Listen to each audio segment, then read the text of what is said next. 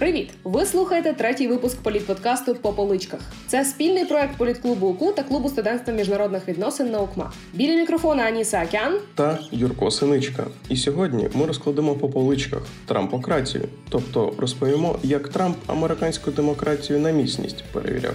Напередодні оголошення результатів американських президентських виборів двоєрідна сестра мами хлопця моєї найкращої подруги, а також декілька моїх одногрупників жалілися, що американський президент нібито наплював на американські демократичні інститути. І справді, якщо згадати про імпічмент Трампа через тиск на Україну задля власної політичної вигоди та свіже намагання дискредитувати votes by mail, то американський президент починає скидатися на узурпатора з якоїсь країни третього світу. Пока ви мене не уб'єте, других виборів не буде. Це надихнуло нас розглянути американську демократію як явище, покупати свої історії та розібратися, чи Трамп справді піддавав її форсованій атаці. Пропоную почати з того, як влаштована американська система демократії та з чого вона взагалі починалась. Гаразд. У 1776 році 13 британських колоній в Північній Америці почали обстоювати свої права проти британського панування. Коли розпочалася війна за незалежність, представники кожної з колоній погодилися, що прийшла пора виступити з заявою про те, чому колонії прагнули незалежності. І от уяви собі звичайного американського юриста Томаса Джеферсона, на якого раз і звалилося завдання сформулювати все те, що не сформульовувалося руками. Натхнений філософією англійського просвітництва, він виклав дві дуже важливі думки: перша про те, що всі люди народжуються з природними правами, тобто з правом на свободу, життя, щастя і так далі. А друга про те, що уряд є соціальним договором між народом та представниками влади. Так з'явилась на світ Декларація Незалежності США. Сьогодні її принципи звучать доволі очевидно. Але можеш лише уявити, наскільки за шкалою від нуля до тотальної зради це обурило європейських монархів, які століттями здійснювали божественне право королів і чхати хотіли на волі підданих. Зрештою, яким криком душі не здавалась ця декларація, ідеї, викладені в ній, надихнули американців на подальше впровадження демократії. Наступним кроком була конституція, яка окреслила систему обмеженого уряду, до слова актуально й досі. Ця система базується на ідеях природних прав, народного суверенітету, згідно з яким уряд існує, щоб служити народу, суспільного договору, при якому народ віддає частину своїх свобод уряду, щоб той натомість став його захисником, та республіканізму. Республіканізму виходить, будували демократію, а конституцію республіканську написали? Ні, тут не про сучасне розуміння республіканців та демократів. Республіканізм це ідеологія, згідно з якою уряд має репрезентувати інтереси народу. No taxation without representation, you know? Насправді американська конституція доволі коротка. Можливо, вона і не регламентує всі всі деталі функціонування США, проте в ній викладено чіткі принципи, якими керуються всі гілки влади. За це можемо дякувати дядечку Монтескія. Саме він зауважив, що політичної свободи можна досягнути тільки за поміркованих форм правління, а отже, за відсутності зловживання владою. Тому запропонував поділити владу на три гілки: законодавчу, виконавчу та судову. Ще й назвав це так гарно: тріас політика. Це й склало американську систему стримувань та противаг або checks and balances, яка поєднує федеральні гілки у такий спосіб, щоб кожна могла контролювати дві інші, і між ними таким чином зберігався баланс. Згідно з конституцією, чи не найбільше таких стримувальних повноважень має конгрес, який особлює законодавчу гілку влади, тобто є чимось на кшталт нашої Верховної Ради. Але оскільки випуск у нас е, більше про президентський вплив на інституції, то і сконцентруємось на тому, як президент, представник виконавчої влади, може контролювати дві інші гілки. Він може призначати суддів Верховного та федерального суддів, що нерідко впливає на те, як ці суди функціонують, послів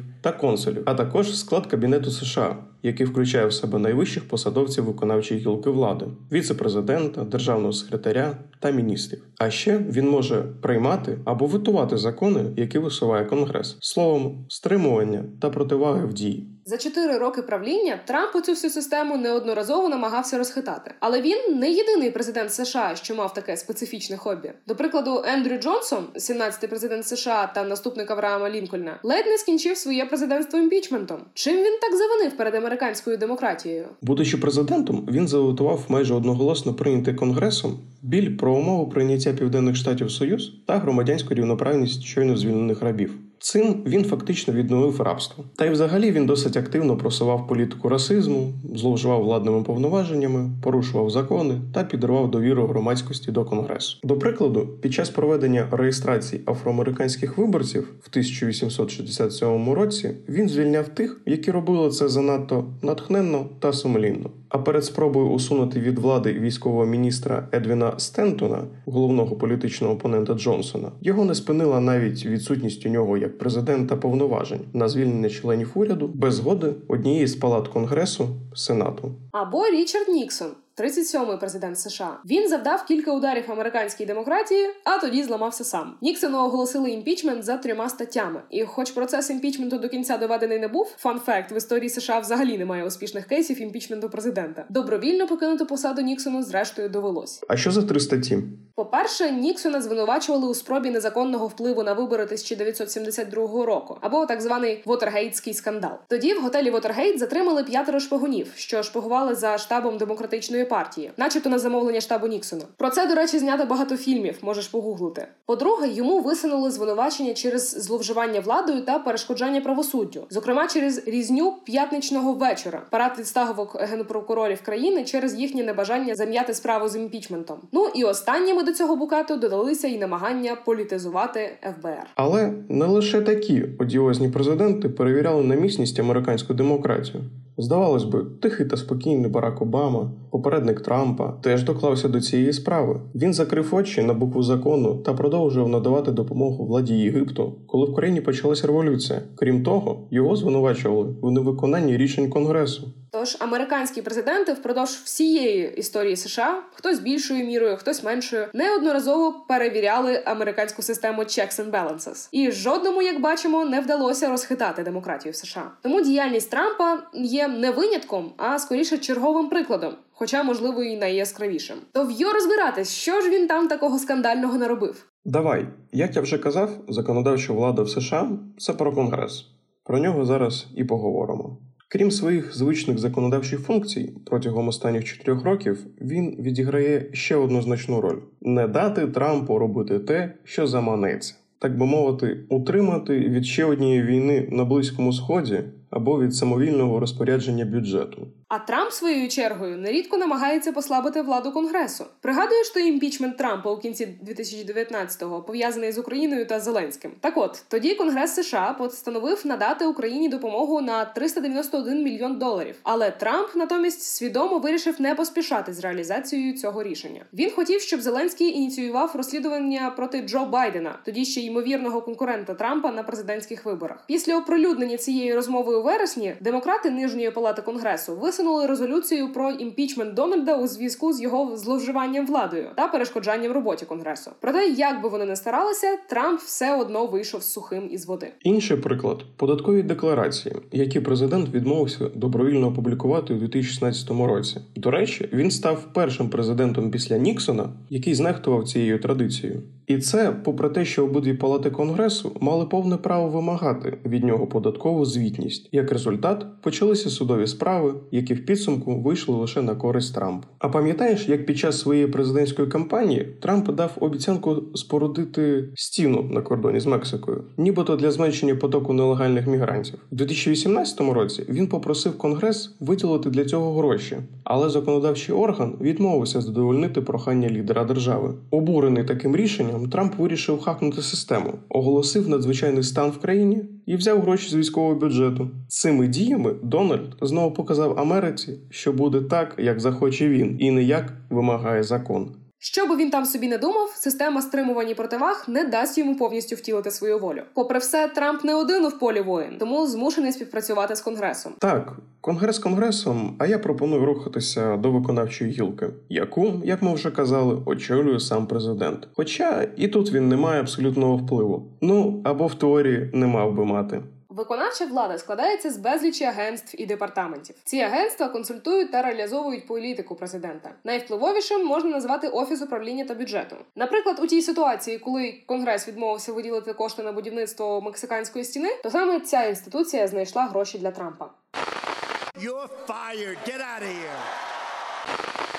You are fired – одна з коронних фраз президента Трампа. Її ні з того, ні з цього довелося почути і Стіву Лініку, генеральному інспектору державного департаменту. За аналогією до України, це Міністерство закордонних справ. Демократи тоді навіть почали розслідування проти Трампа, адже подейкували, що звільнив він Лівіка, бо той розпочав службове розслідування проти свого боса, голови державного департамента Майка Помпео. Не нагадує різню п'ятничного вечора Ніксона? Задля справедливості не лише Трамп грішив звільненнями генеральних інспекторів. Його попередник Барак Обама теж полюбляв таке. Щоправда, за Трампа кількість таких звільнень зросла в геометричній прогресії. Свій вклад в обмеження нагляду за виконавчою владою зробила і більшість республіканців в сенаті. У президента і сенаторів вдалася чудова синергія, яка підсилила обидві сторони. Зеленський зі слугою народу аж позаздрили. Щодо державного департаменту, то державний секретар Майк Помпео показово напередодні президентських виборів опублікував електронні листи Гіларі Клінтон, держсекретарки за Обами, чим фактично завершив політизацію міністерства. Сам цей процес почався ще за першого трампівського держсекретаря Тілерсона. Відповідно до звіту генерального інспектора, підконтрольне Тілерсону бюро переслідувало нелояльних співробітників. Як результат, понад 100 старших офіцерів зовнішньої служби звільнили, вигнали або ну, ті самостійно покинули держдеп. Протягом свого короткого перебування на посаді Тілерсон скоротив та заморозив наймання нового персоналу. Державний департамент постраждав через рекордну кількість вакантних місць на посади вищого керівництва, а десятки посольств залишились без послів. Якщо ми вже згадали про вакантні місця на послів, то варто згадати історію звільнення Марі Йованович, посолки США в Україні. Її звільнили без вагомих причин, просто через те, що барабанний дріб вона відмовилась допомогти Трампу шукати компромат на Байдена в Україні. Суди це напевно менш очевидне для громадськості поле політичного бою. Утім, саме там вплив Трампа матиме тривалі наслідки. Чим відзначився президент у цій сфері? Трамп і тут рекордсмен. За президентський термін було затверджено приблизно 300 федеральних, 60 апеляційних і 3 верховних судді за його номінації. Обамі, наприклад, щоб домогтися стількох призначень, знадобилося 8 років. Уперше за 4 десятиліття окружні суди залишилися без вакансій, а це велика перемога як для Дональда, так і для лідера сенатської більшості Мітча Макконнелла, який загалом і сконструював таку стратегію. Наслідки справді будуть тривалими, адже частина призначень довічна. Це враховуючи те, що середній вік кандидатів від Трампа 48 років. До влади приходять судді з глибоко консервативними переконаннями. Це вже безпосередньо впливає на якість життя вразливих груп населення. Взяти приміром намагання республіканських обранців згорнути Обама Care – реформу охорони здоров'я, важливу для малозабезпечених американців. Тут, до речі, треба згадати і про нещодавнє призначення Трампом консерваторки католички. Еммі Барретт на місце лібералки Рут Гінзберг. Сама номінація призвела до шквалу критики з боку демократів, адже в Штатах не прийнято, щоб президент у рік виборів визначав, хто стане верховним суддею. кажуть: от переможе вдруге, прапор в руки. А якщо ні, то це вже справа твого наступника. Така традиція, наприклад, стала на заваді Обамі, коли той хотів призначити Меріка Гарланда за 200 днів до виборів. Тоді МакКоннелл відмовив йому. Мовляв, це маніпулятивно. Однак, ось 27 жовтня, тиждень до виборів, і лідер сенатської більшості вже не проти підтримати вибір Трампа. Сама Барет доволі суперечлива. Її скептичні погляди на аборти. Права ЛГБТ спільноти, проблеми екології та соціальне забезпечення відповідно впливатимуть на динаміку ухвалення рішень в Верховному суді. Відтак, уже 10 листопада Барет братиме участь у слуханні щодо Обама Кієв і, ймовірно, буде на боці консервативної більшості. Це може призвести до остаточного згортання реформи, що фактично зачепить дві сьомих американських сімей.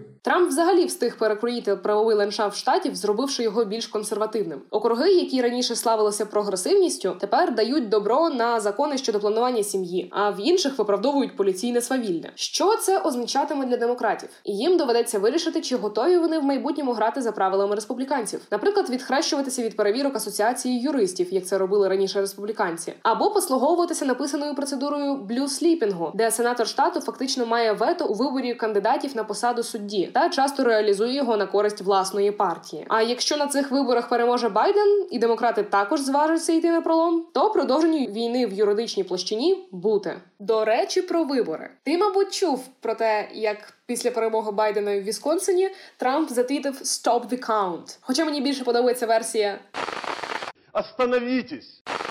Він аргументує це тим, що голосування поштою неминуче веде до фальсифікації. Але така можливість існувала в США і раніше. Просто через знайомий та набридлий нам всім коронавірус, аж понад 100 мільйонів американців скористалися цією опцією. То чим не догодила Трампу ідея «vote by mail»? Річ у тім, що ті, хто збиралися голосувати поштою, в більшості були прихильниками Байдена. До речі, така тенденція підтвердилась: дві треті бюлетнів з «votes by mail» за представника демократичної партії. Трамп же дуже хоче переобратися, тож зробив всебічну кампанію дискредитування легітимності «vote by mail». Парадоксально, але це не завадило американському президенту голосувати саме поштою, що в 2016 році, що в 2020-му. Так от, щоб підірвати vote by mail, Трамп витував закон, що мав надати додаткове фінансування для національної пошти на час виборів. І це вже мовчу про постійні інформаційні кампанії проти голосування поштою. А ще він вдався до антиконституційних закликів, підбурював своїх прихильників нехтувати законом та голосувати двічі і поштою, і на дільниці. Як то кажуть, перемога понад усе. Інший кейс атак на демократичну структуру виборчої системи з боку республіканської партії та президента, так званий джерімендерінг або маніпулювання кордонів виборчих округів на користь однієї з політсил. Наприклад, на виборах до законодавчих зборів деяких штатів республіканці розподіляли ці штати на округи таким чином, щоб навіть з меншістю прихильників республіканців на місцевих виборах все одно перемагала правляча партія. Щоправда, подібні загравання з інститутом виборів спостерігалися і раніше. Так, на президентських виборах 2000 року протягом місяця відбулися численні судові засідання з приводу валідності бюлетнів в певних штатах, що призвело до втрати частини голосів за демократів. У 2004 ж році у штаті Іллінойс п'ять членів виборчої комісії засудили за змову задля фальсифікації виборів за демократів. Але це радше винятки аніж правила. За президентства ж Трампа інститут виборів піддався форсованій атаці. То що ж після виборів? Поведінка Дональда Трампа схиляє до сумних прогнозів напруженої передачі влади. Дуже ймовірно, що республіканець спробує залишити неприємну спадщину наступнику, а адміністрація нинішнього президента буде перешкоджати ефективному встановленню наступної. Такі висновки ґрунтуються на рішенні Трампа вивести в липні тисячі американських військовослужбовців з Німеччини, загостренню стосунків з Пекіном та перешкоджанню роботи НАТО. Ці всі події трапилися нещодавно та не надто позитивно впливають на інтереси США. А недовіра до теперішньої президентської адміністрації викликає покривання численних порушень президента Трампа. Тож дуже важко уявити співпрацю керівної верхівки з новою командою. Загалом експерти очікують масштабної зміни правлячих еліт, а ще численних скарг Трампа щодо фальсифікації виборів. Такі вже почалися. Трамп вже отримує розслідування політичних та фінансових зловживань у зовнішній політиці своєї адміністрації. Тож виходить, що президентство Трампа таки справді виявилося краш-тестом для американської демократії. Так, ще й яким. Щоправда, попередники Трампа по Білому дому теж неодноразово перевіряли американську демократію на міцність, але Трамп найяскравіший приклад. Якщо не за всю історію США, то за останній час так точно. До речі, американські інституції таки вистояли. Щонайменше поки. А що ви думаєте про президентство Трампа? Пишіть в коментарях під анонсом цього подкасту в соцмережах політклубу УКУ та клубу студентства міжнародних відносин наукма. А якщо двоюрідна сестру мами хлопця вашої найкращої подруги або когось з ваших одногрупників цікавить якесь інше політичне явище, то пишіть, і ми розкладемо його по поличках. Почуємось!